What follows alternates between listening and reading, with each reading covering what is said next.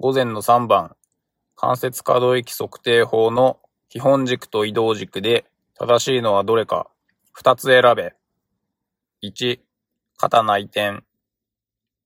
2、健康体進展。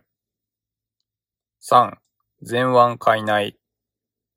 4、側部外転。5、膝進転。これまず1番は、憲法に基本軸が合ってないので、×かなと思います。3番も、えー、基本軸が上腕骨に合ってないので、×かなと思います。5番も、えー、基本軸が大腿骨に合っていないので、×かなと思います。なので、2番と4番を選びました。が、4番が違って、2番と3番が正解でした。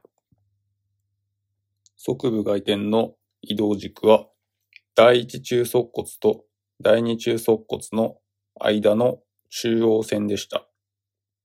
この絵だと、第二中足骨と第三中足骨の間です。間違えた場合もこうやって学習していきましょう。